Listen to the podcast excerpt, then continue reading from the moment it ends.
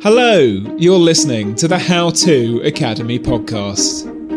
This week's guest, George Saunders, won the Booker Prize for his debut novel, Lincoln in the Bardo. But long before that, he was acclaimed as a master of the short story form. In his new book, A Swim in a Pond in the Rain, he shares insights into storytelling from his favourite Russian masters. The episode is a masterclass in writing and a reflection on life, creativity, and empathy from a very remarkable thinker. Apologies for the occasionally poor audio. Like most of our recent episodes, this interview began life as a live stream, and George's internet connection was not always stable. It is worth sticking with, though, I promise.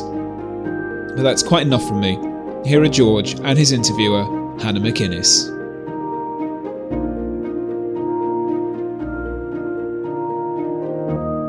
Laughed when I read this line at the end of your book that said, one of the dangers of writing a book about writing is that it might perceive to be of the how to variety, which we are obviously the How to Academy, but this book is not that.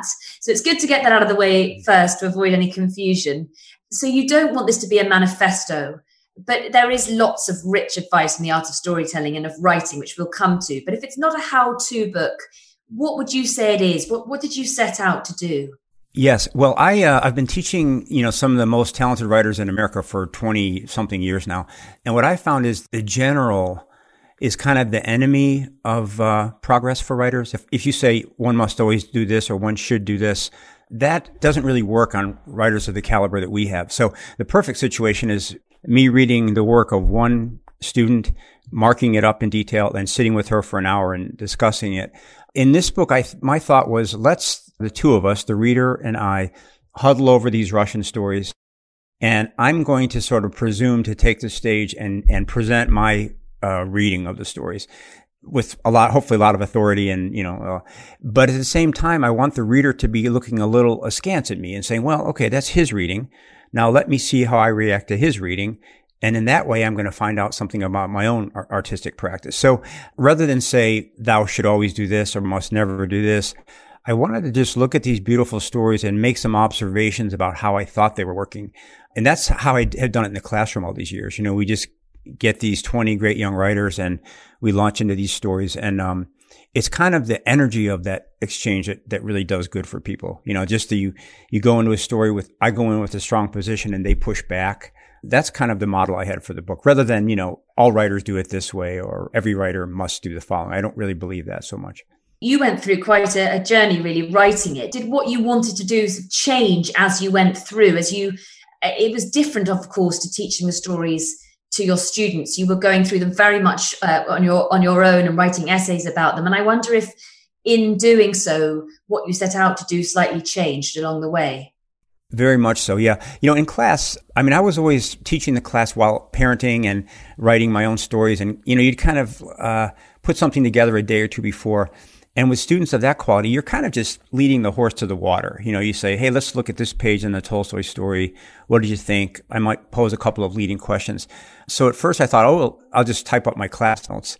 But when I went to do that, you know, they, they weren't essays. So it, it, involved a whole year of, of extra effort of just trying to take those beginner questions and kind of make them into, um, I had to, I had to be the horse and be the water, basically, you know. So that was a lot more. And I loved it. It was so lovely to, well, in a way to find out that I've been teaching the stories only partially all those years, you know, but it was, it was really wonderful to have to say, well, I'm not proving my point yet. I better read the story again. And to just kind of that, to be in this time of kind of crisis in the world and to be able to retreat to my shed and kind of just focus on Chekhov.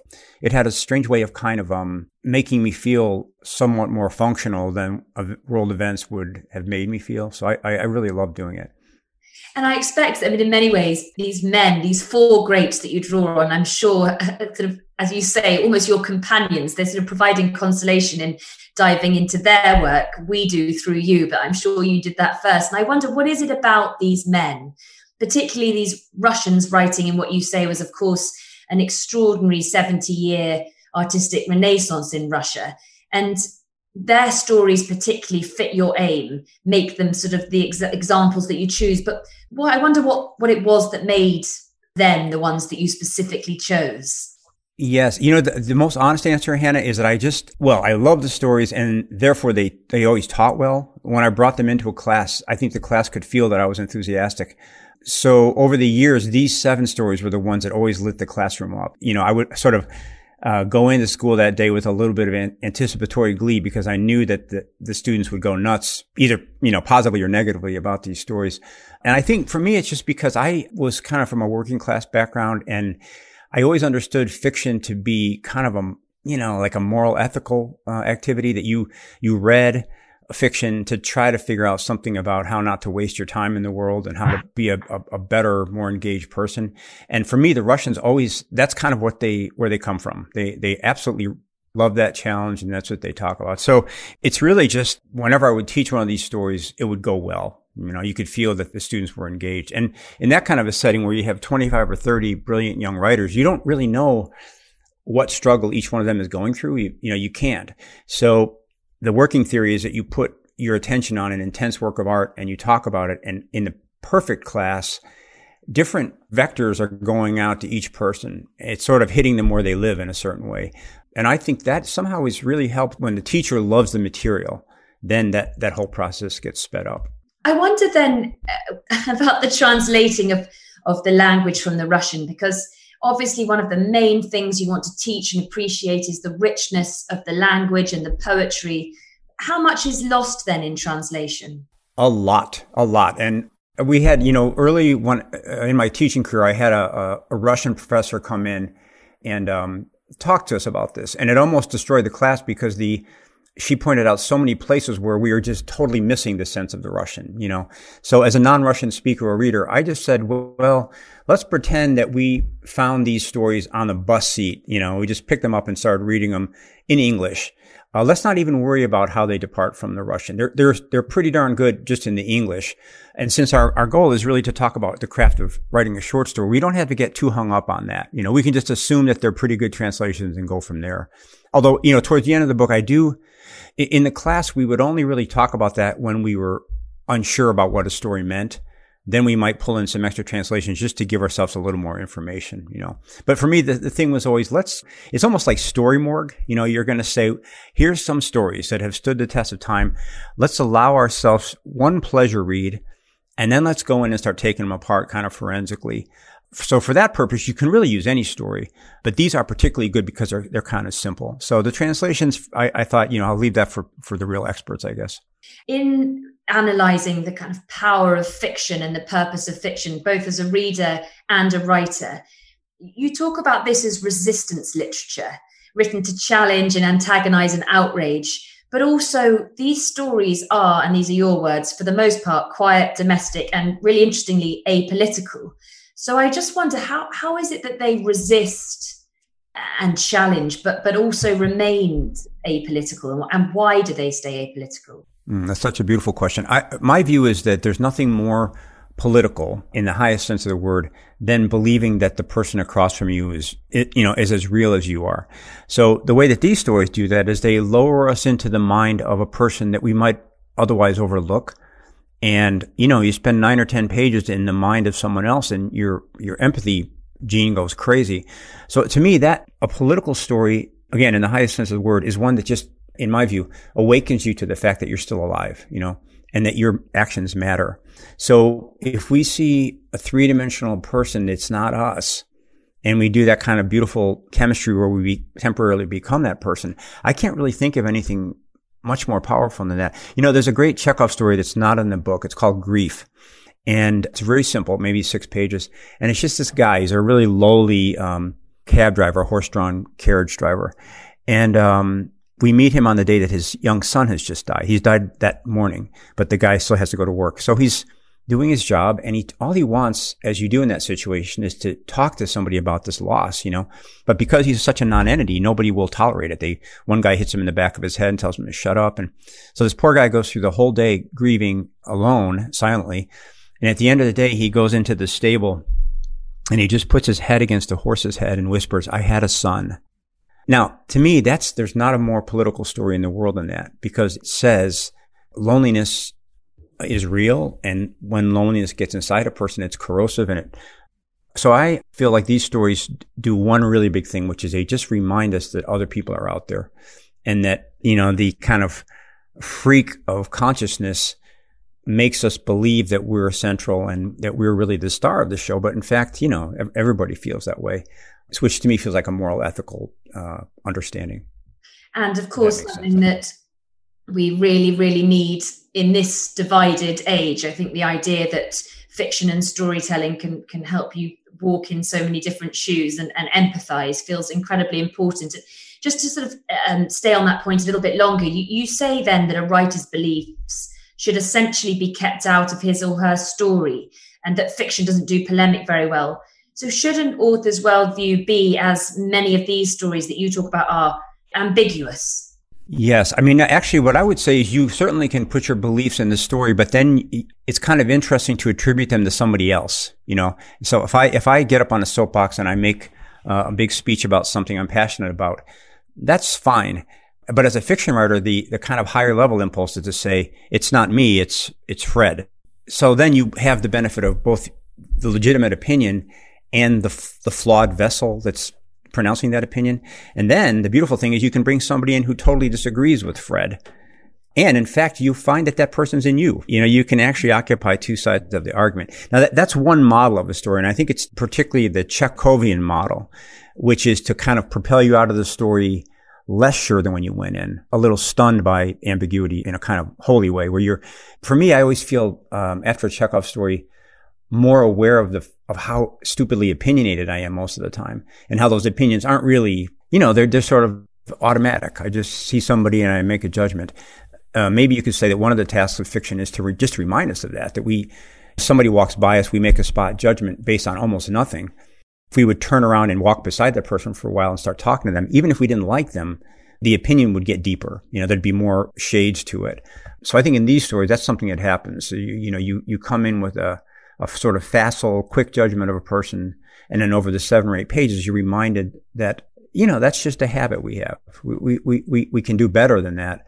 And again, this is, you know, one of the, the pitfalls of this, I think, is that people think that fiction forgives everybody.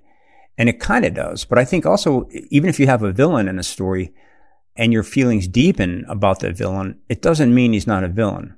And in fact, I would argue that you even have a, a more precise view of his villainy at the end of it, which, you know, you could say was a form of compassion also. So, you know, but again, I, I think you have to be careful. You know, I'm not really, uh, one of the things I always have to remind myself when I segue out of teaching into writing is that the correct position for an artist is to not know anything, to not have any claims or any manifesto or any items of belief. But his primary job is to be in authentic relation to the text, which means to be in authentic relation to the reader. It's easy in this mode to get a little bit, have a bullet point of big truths about fiction, but I'm really scared of that. You know, it makes you a lesser writer to have those lists, I think. And you talk about that sort of the importance of perhaps avoiding big truths about fiction. And obviously, fiction does so much, and we'll move on to other things that it does. But you, you say that we shouldn't unduly glorify what fiction does. And, and at the end, you actually look specifically at all that came after this great period for Russian writing. And you talk about actually what came after was horrendous brutality and destruction. And that leads you to ask these questions about the claim that fiction can change the world. And I'm just interested in your thoughts on that, that we should be careful of insisting it do anything in particular because ultimately that limits what it can do. Yes, I, I, think that's it's a hard position to maintain. But I think like anything else, we can say, well, what good does friendship do us? Well, you know, you look at your life and you can say, here's where I am without friends, and here's how I feel with friends. It's better with friends to some degree. It doesn't eliminate sorrow or suffering, but it, it mitigates against those. So I think to me, that's the most sane position about fiction. You know, sometimes we, we get carried away and, and, um, also I think when you say what fiction should do or must do, it sets up a world where somebody who doesn't like art could start censoring it if it doesn't do those things that you listed, you know? So it's kind of, I mean, I, I tell my students, that you're in this world as an artist to sort of exhibit freedom. Now, the insecurity of the job means that everybody wants to have a polemic statement about it. You know, you, it's so, such a, by definition, insecure profession that we all want to hide behind some concepts or some programs or a, a career plan or something. But in fact, you know, the challenge is you have to sit in front of your text and see what it's telling you. If the text says, Oh, you've always claimed that you'll never write about Cleveland, but the text says, write about Cleveland, then you have to do that thing, you know? So in some ways, it's a, an ongoing discipline in finding the freedom within yourself, which means having the courage to push off away from the shore and really be unsure of yourself, you know, that, um, that's sort of one of your main lessons that I really want to come back to. I think it's sort of the first thing you teach students is to kind of let go of that idea of a writer that they thought they should be and go with the one that they authentically are. But can I just quickly ask you in the reading of these stories and just generally in the reading of stories, how important what the author intended or even wanted really is? I, I think clearly you think it's very important. It's the premise of of everything in the book, but you know, I'm sure people will be familiar with the idea of the sort of intentional fallacy and the death of the author. Should it really matter what the author intended? Once it's gone out into the world, it's really up to the reader to sort of take their own meaning from it. Yeah, I think that's absolutely true, and that's what happens whether we like it or not. For me, the the intentional part is that uh, well, first of all, we have to define intention kind of broadly. When I send out a story, I'm not 100 percent sure of everything that it's doing but I've read it so many times and blessed it. You know, I, I, I feel that as a whole, I'm, I'm okay with it. But for me, the, uh, we have to, when we're writing, I think we have to sort of labor under the assumption of control. In other words, when I'm uh, writing a story, I have to pretend that I can control it to a high degree just so I can infuse it with my choices. In other words, what I'm trying to do when I'm revising is put as much of me into that story as I can, which I do by making thousands of small choices in the editing. During that process, I have to believe that my intentions matter. And then, as you point out, once it goes into the world, it's amazing how people read it or, or misread it, or, or, sometimes it has benefits that you couldn't have anticipated. So I think in a way, you're sort of playing a game with yourself when you're revising, which is to say, yes, I have a hundred percent understanding of my story. And I'm going to trust every little micro fluctuation in my judgment and make changes accordingly. And then at some point you turn that off and you say, okay, I did the best I could and, and you send it out. You talk about revision then. Revision and a willingness to revise distinguishes, you say, writers who go on to publish books and those who don't. And I'm really interested in that again. So, so for you, it's all about revising, about tweaking, retweaking, and adjusting does that not take away from sort of spontaneous creativity or the idea that you would just write onto the page stream of consciousness style Right. I, I think, uh, well, again, everybody, you know, of course, for some people, they can do that. It, it's not my way. I think most people overestimate their power to do that. You know, it's not as good as we think it is. But the way I see it is with, with the method I use, you get both. You are every day, you're being spontaneous and stream of consciousness in your writing. And then you get to come back and do it again, you know, or, or fix that. So it's a little bit like if you, you know, when you go into a recording studio and you're going to record a guitar solo, you can be spontaneous 15 times. And then you can select which of those 15 spontaneous events is the best, you know, or sounds the most spontaneous when you, when you put them together. So I, am aware that that's, this is, I'm a kind of a excessive in this approach. I, I revise probably way too much, but it's a way of bringing a lot of different versions of yourself to the page. So you, you know, one day you wake up and you're feeling very generous with your prose, uh, and there's something to be said for that. The next day you're feeling very, you know, strict. There's something to be said for that. And what I found is that over the long period of revising, uh, all of your different selves have a say. And then the, weirdly, the thing starts to stabilize and, and even elevate. So, uh, after a, a, year or so of, of, revision by this method, my stories feel mm, kind of better than me. They feel sh- smarter than I am, and and uh, they move more decisively than than I do. So. I tell my students that this is an excessive method and it's not for everybody, but maybe a little bit of is good for anybody. Most of the writers I come into contact with, they don't revise quite enough. You know, they, they maybe put a little too much faith in their spontaneous utterances, you know, and the downside of that is that it kind of leads to writer's block, I think. You know, if you think that you have to get it right the first time and your fingers are paused over the keyboard, you know, that's a recipe for terror, really. I mean, if you, if you screw it up, then you're not a writer and you have to go to law school and everything. But if you say, well, the first draft is just the beginning, I, I'm just going to put some portion of my thoughts down, knowing I can come back and make them better and, and make that the story look more like me, you know, but again, that's just my my approach. There's a moment in, in, in when you're talking about Alyosha the pot, Tolstoy's story. And I think, in a sense, you contradict yourself. That could be because it's Tolstoy, but he wrote that in a day. And for that, you find it perfect.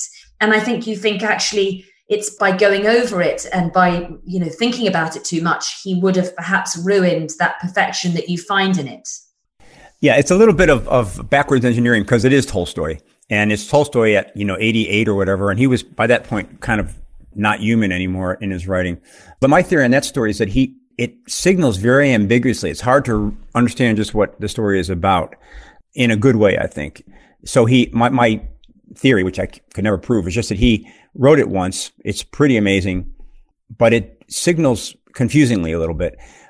But for him to fix it, he would have made the story worse by, by over indicating he would have made it worse. So I think in some ways it was a, the culmination of this incredible career that he had to develop his instincts to such a, a fine point. I heard you saying, I'm stealing this from, from a podcast that I think you appeared on recently, uh, just to sort of take a, break while we're talking about Tolstoy how, how you described each four of these these greats. And I think Tolstoy was he your uh, someone, an uncle who was scared to impress. Perhaps you could just go through those four if you can remember how you think of them. I know that you've imagined being in the in the Russian baths with the four of them discussing the world. yeah.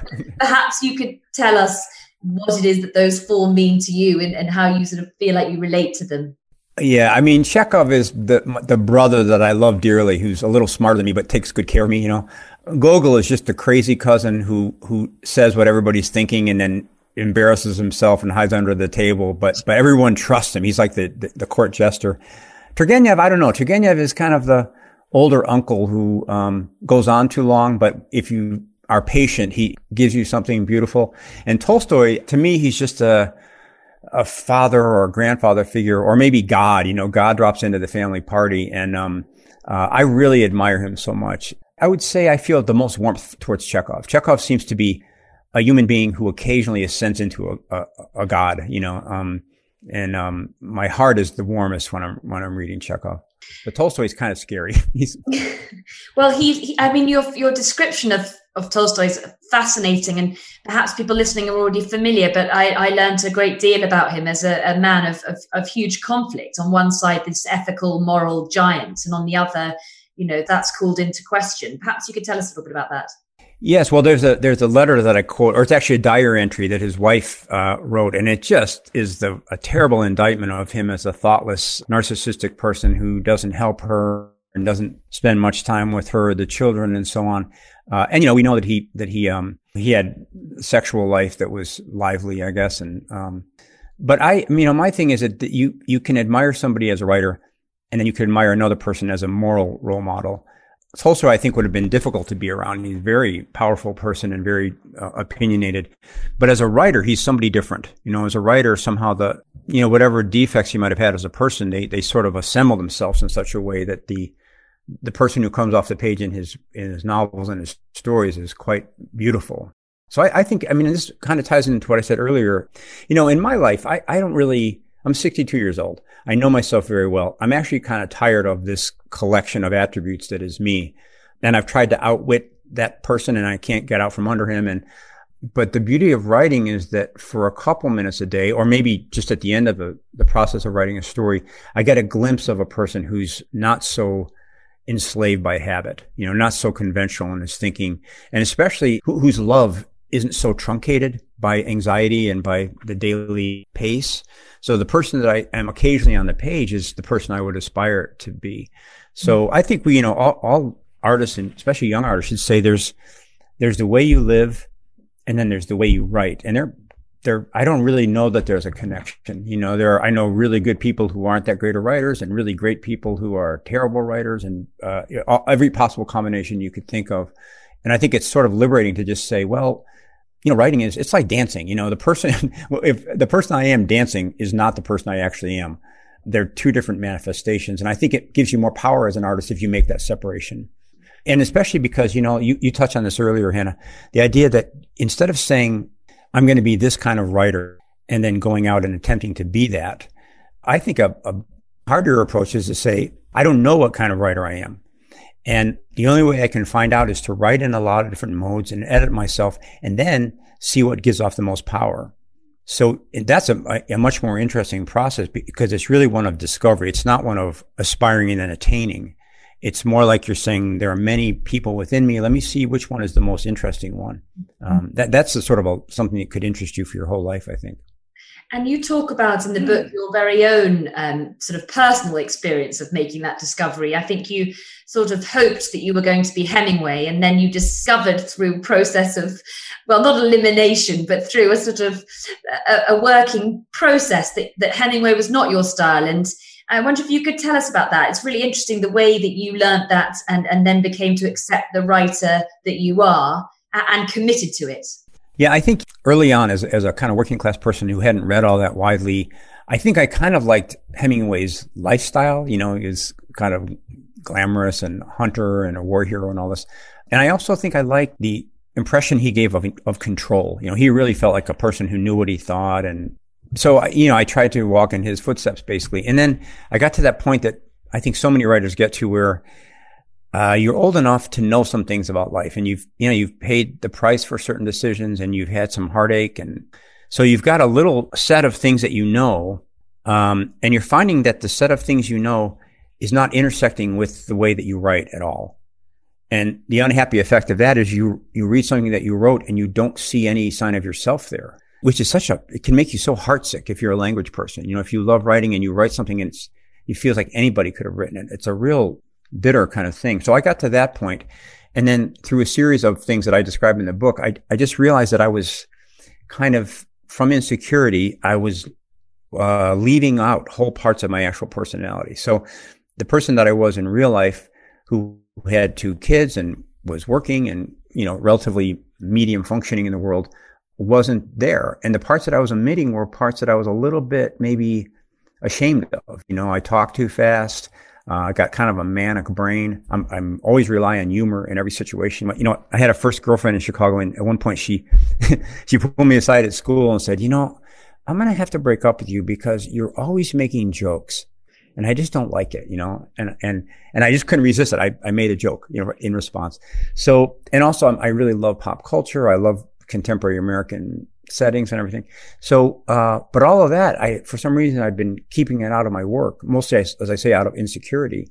So I kind of hit a, a crisis point and, um, without even meaning to, that stuff got into one little silly thing that I was writing.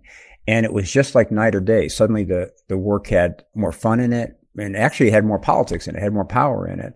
So I think that's, you know, at Syracuse, I sometimes certain students will kind of enact that same path, which is they love some writer, Toni Morrison or uh, Cormac McCarthy or or Zadie Smith, or they, they love that person so much, and they have such high level language skills that they're spending a lot of energy sort of imitating that person and walking in that person's footsteps. And then you see the young writer in person, and she's doing a totally different thing in her day to day interactions. She's got some charms that she's uh, prohibiting from getting into her work. So that can be another way of, of making progress, you know, just by saying, well, I, am like this in real life. So maybe there, there might be some overtones of that in my actual work. This episode of the podcast is sponsored by Marquee TV. Marquee TV is an incredible streaming service that is a gateway to arts and culture. With my subscription, I've enjoyed watching some of the Royal Shakespeare Company's most acclaimed productions of recent years, including David Tennant in Richard II and Simon Russell Beale in The Tempest. I've seen multiple productions of The Ring Cycle and Thelonious Monk playing in Brussels in 1963. I've watched Alice in Wonderland at the Royal Opera House and Giselle at La Scala. Marquee TV really is the most accessible way into culture I've ever encountered, and a treasure trove for any arts lover. You can try it for three months for just 99p. Yep, three months for 99p with the code HOW2, just visit marquee.tv and use the promo code HOW2 to dive into the world of the arts like never before. And another of the things that you're sort of in your, you said it's not a how to, but there are certain things that that you feel uh, writers should should and uh, certainly follow if they want to be in the footsteps of these greats. And one of the things I loved is how you say it it's a story, not a webcam, when you're talking about this ruthless mm-hmm. efficiency principle. So I just to quote you, the story form is ruthlessly efficient. Everything should be to purpose. Our working assumption is that nothing exists in a story by chance, merely to serve some documentary function. How do you then teach writers to understand what's necessary? Because, of course, a great part of these stories and, and any stories is sort of description and, and what we might sort of term decorative language. I wonder how you keep within this highly organized form and allow for that. Right. I think the biggest thing is to, you know, when I was in engineering school, there was a um, distinction made between a rule and a law. So a rule is you have to not step on the grass or there's a, a punishment. A law is more like, well, you know, gravity exists. So therefore we're, we're subject to it. We don't have a choice. Gravity just exists.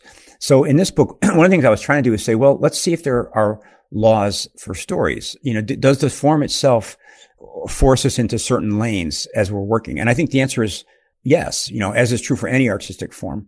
So in the story, you know, if you, my theory is if you pick a story up and it's six pages long, you can feel it's six pages long and it begins with once upon a time.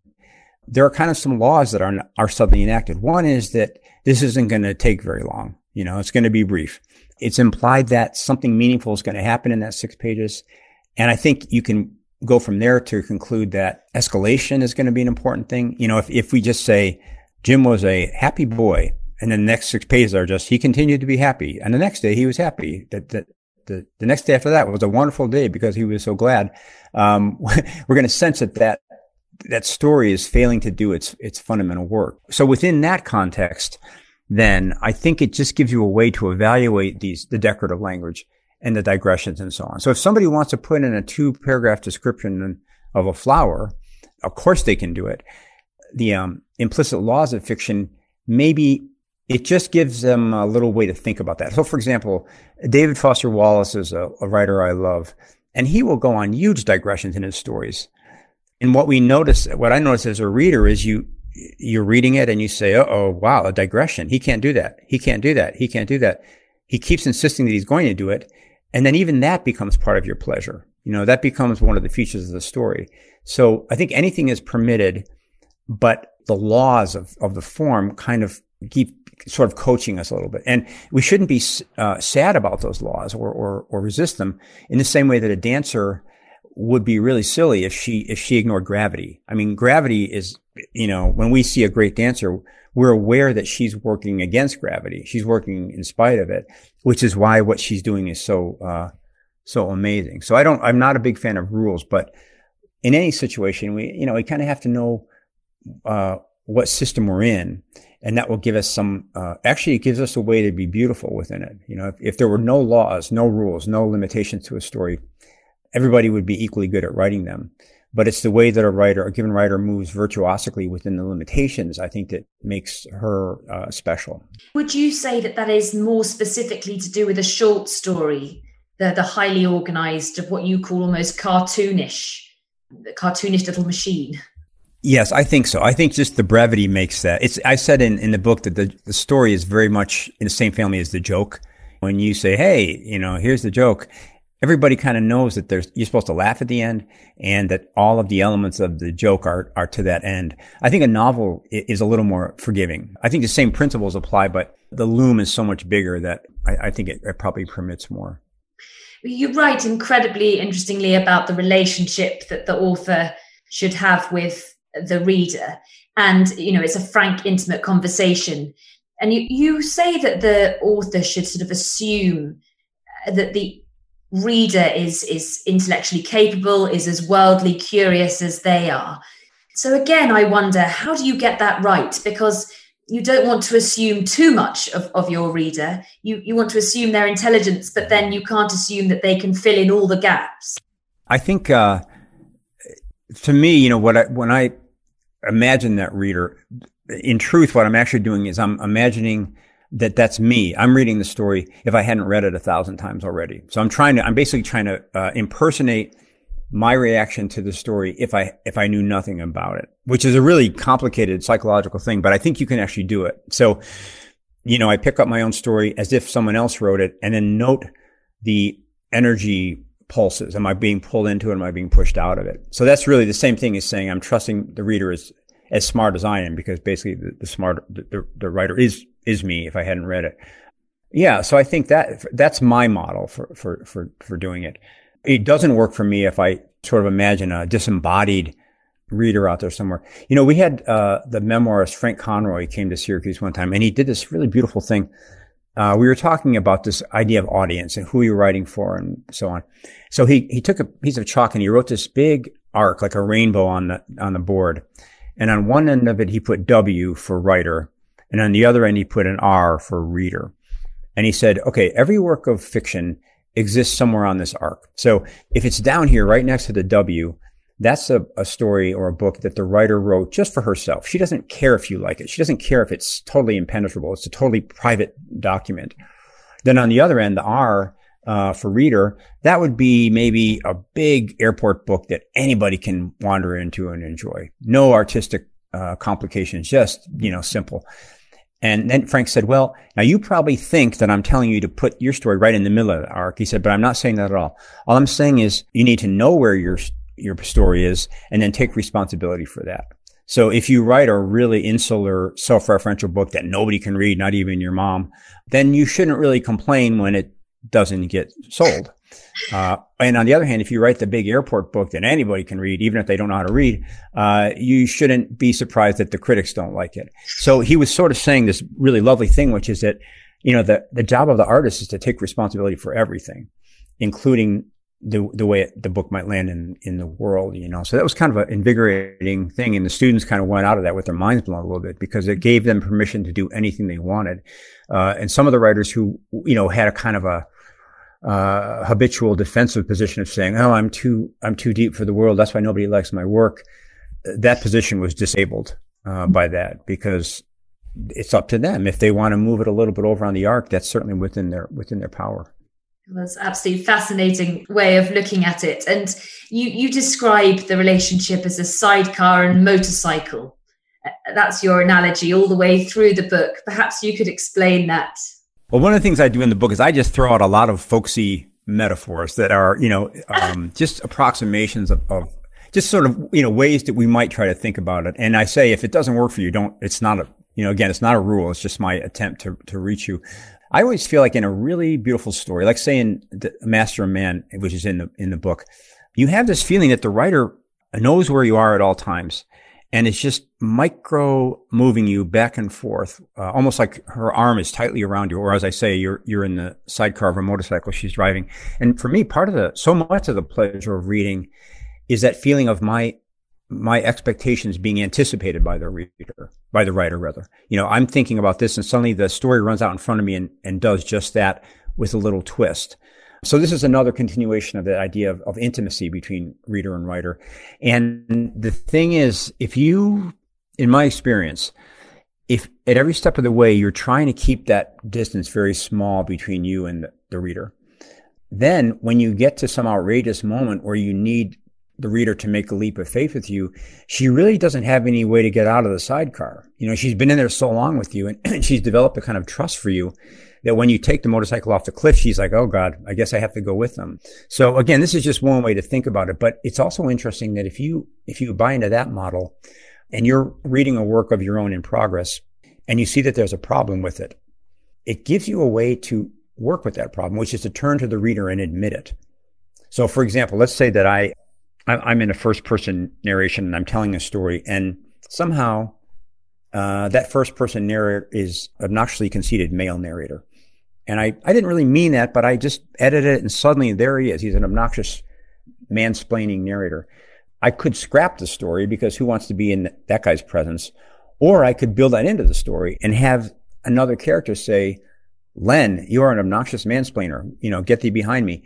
Well, suddenly the, the reader who's been noticing that Len is an obnoxious mansplainer feels gratified because the story also noticed, you know.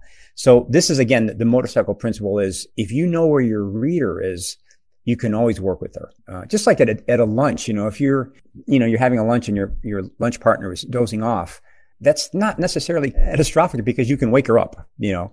Uh, there, there's always something to do if you if you're acknowledging the importance and reality of the the other person in the in the conversation, I guess.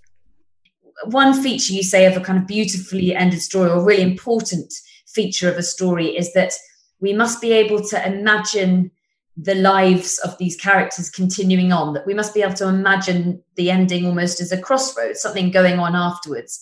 Sometimes I find that very frustrating. I want a story to be neatly finished, but that's a very important element, would you say, to a story that it goes on?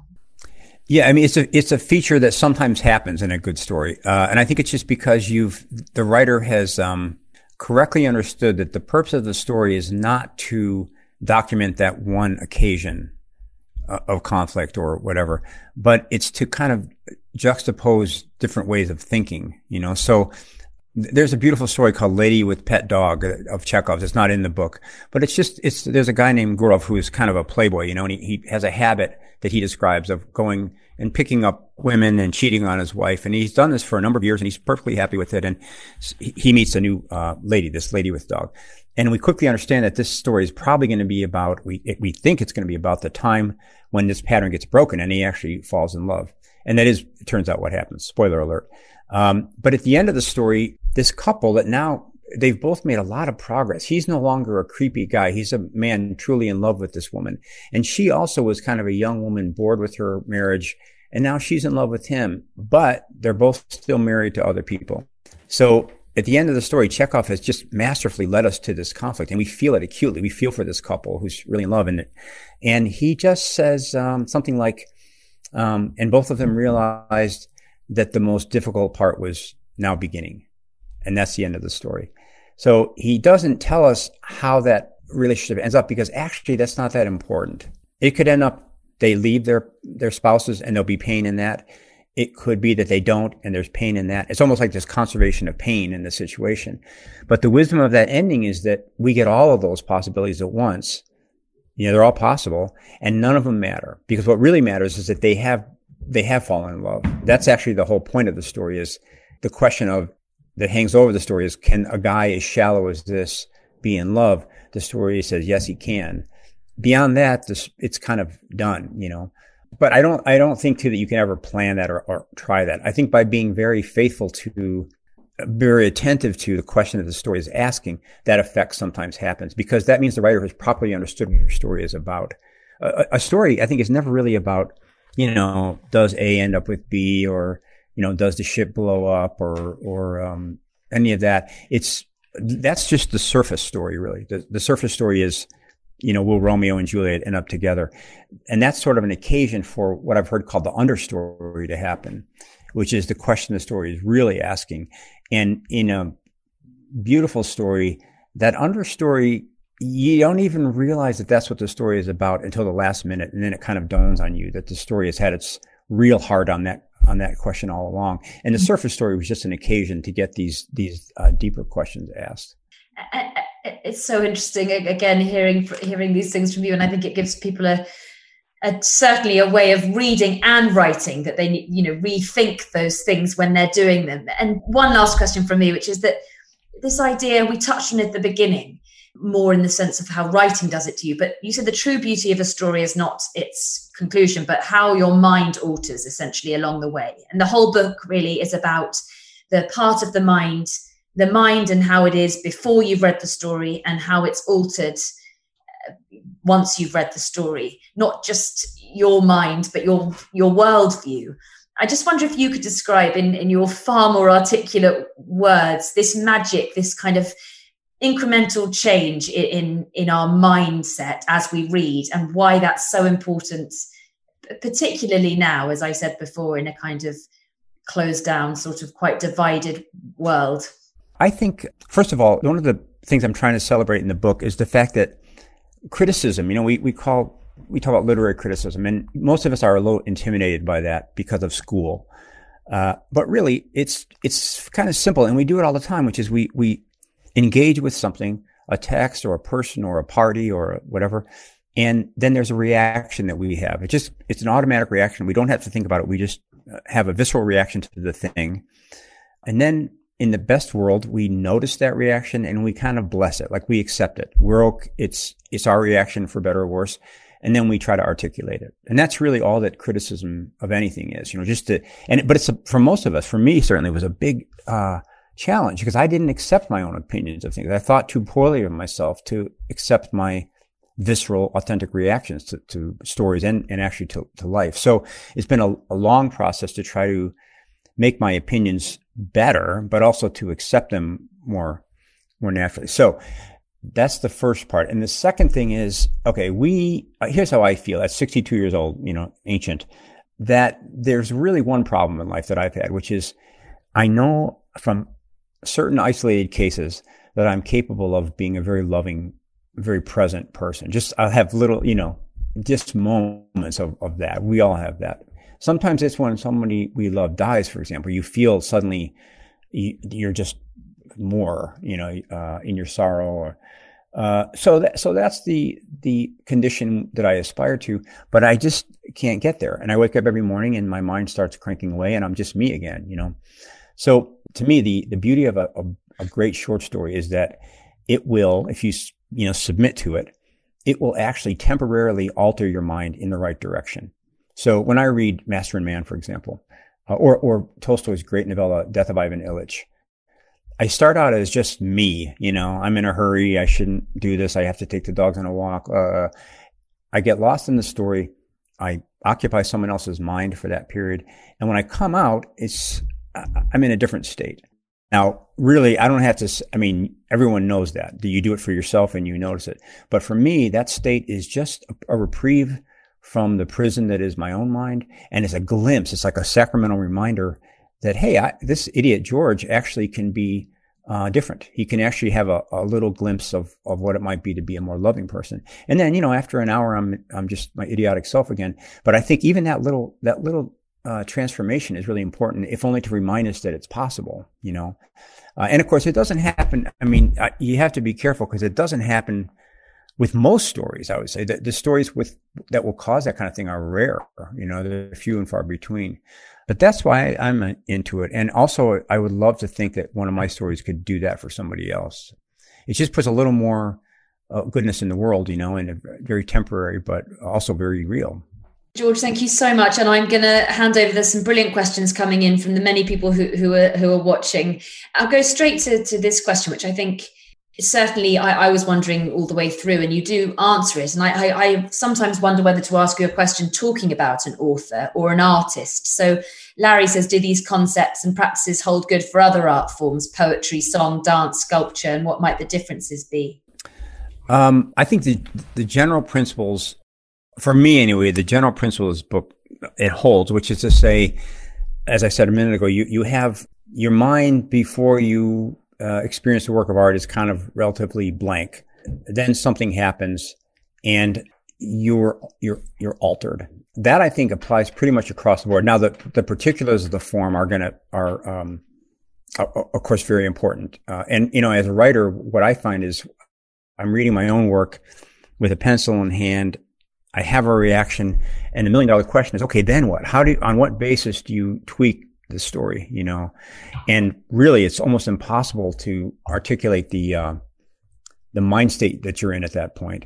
But as a practitioner, that's all you really are doing is you're, you're having a, a reaction and you're trying to tweak the text and you're trying to attain the perfect mindset out of which to do that, which approximately, you know, it's open or it's not judgmental, but it's funny how, and I'm sure this is true in all the art forms that you just mentioned, the, this the the kind of golden ticket is the mind state in which the artist needs to be to make her best adjustments. And you know, when you get done with a life in the arts, all you really have is kind of an internal sense of how to get there. You know, I sit down to write and I can, there's some little weird neurological adjustments that go on and suddenly I'm in a position to receive my own text.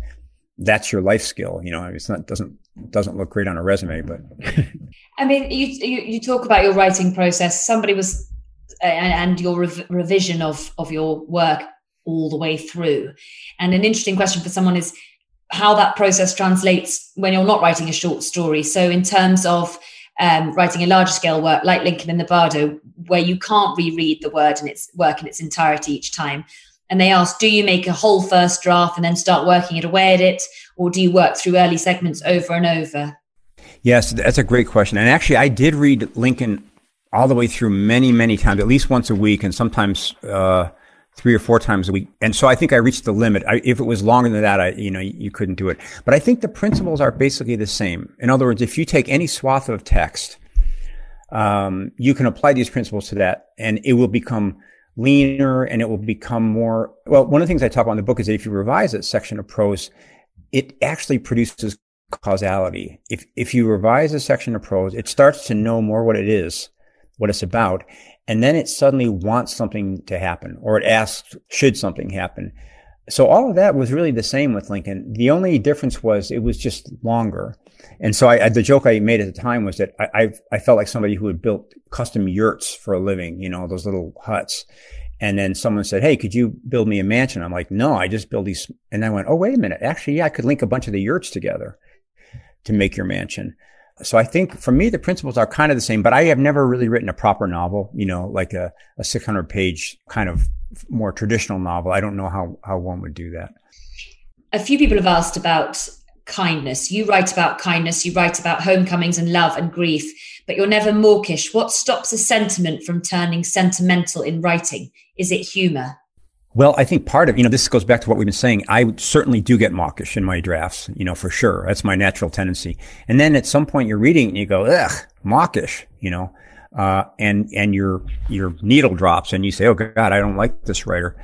Then you get to the real meat of it, which is say, well, what is it that's making me think this is mawkish? You know, what is mawkish?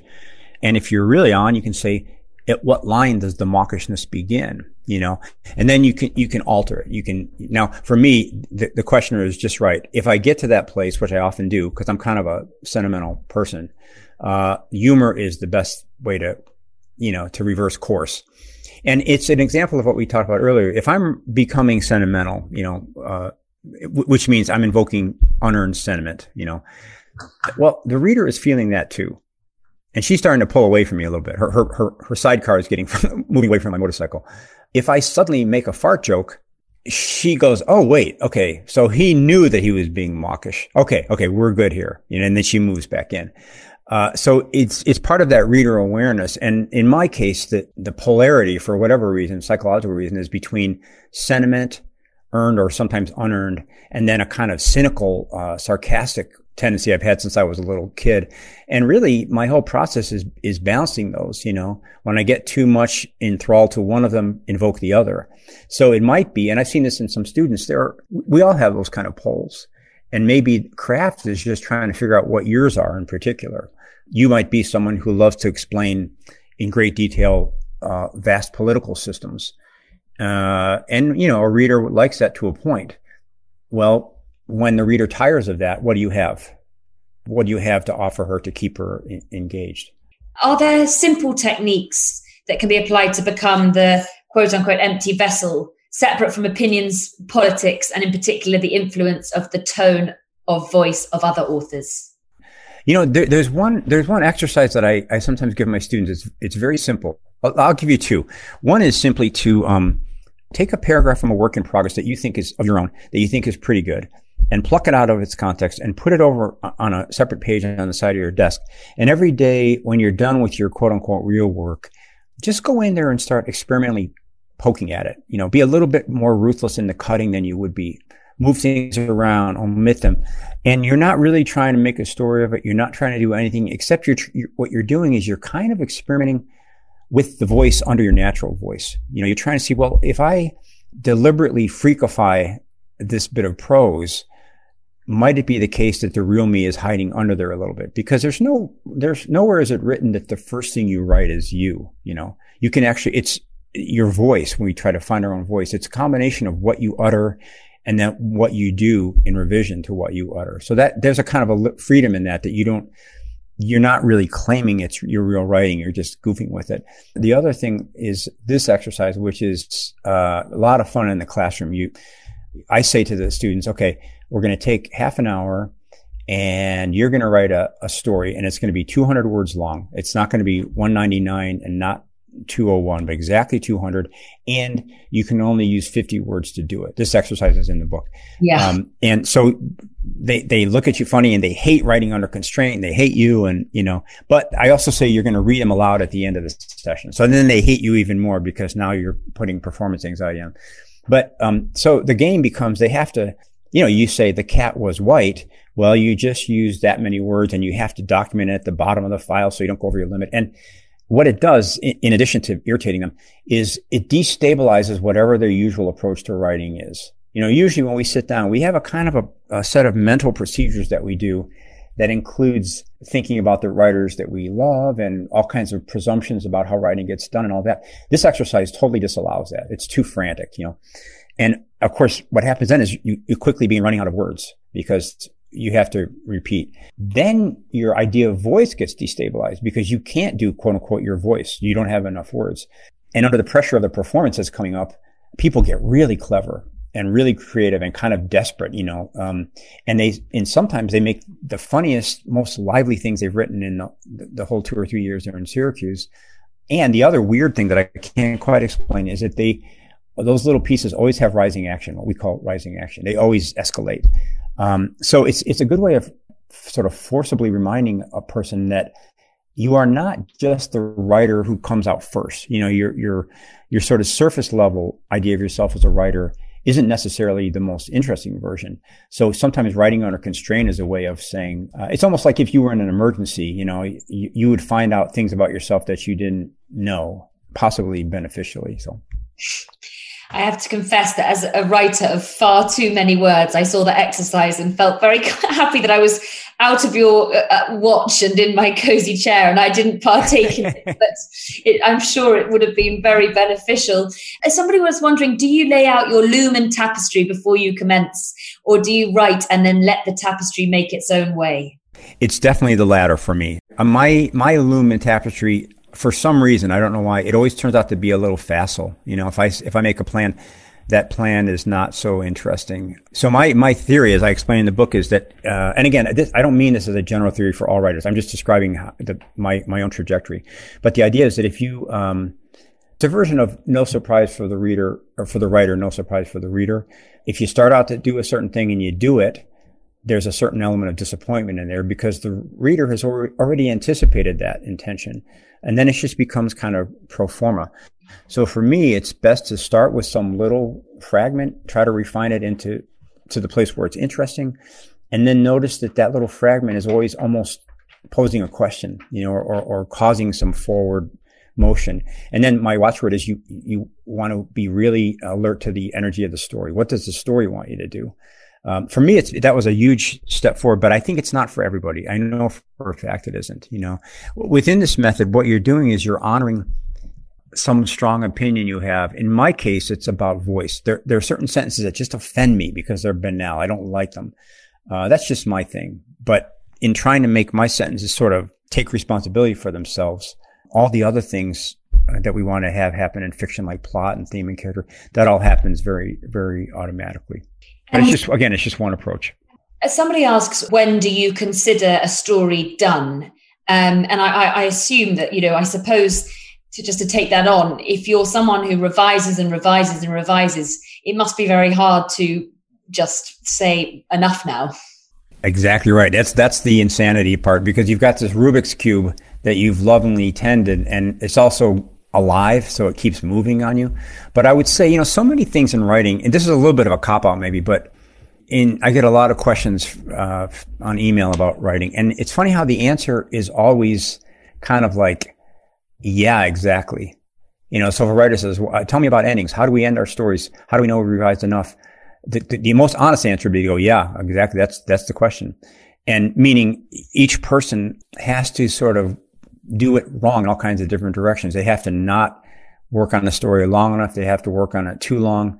And then over time, I think you get an, uh, an instinctive sense of, of what an ending feels like for you.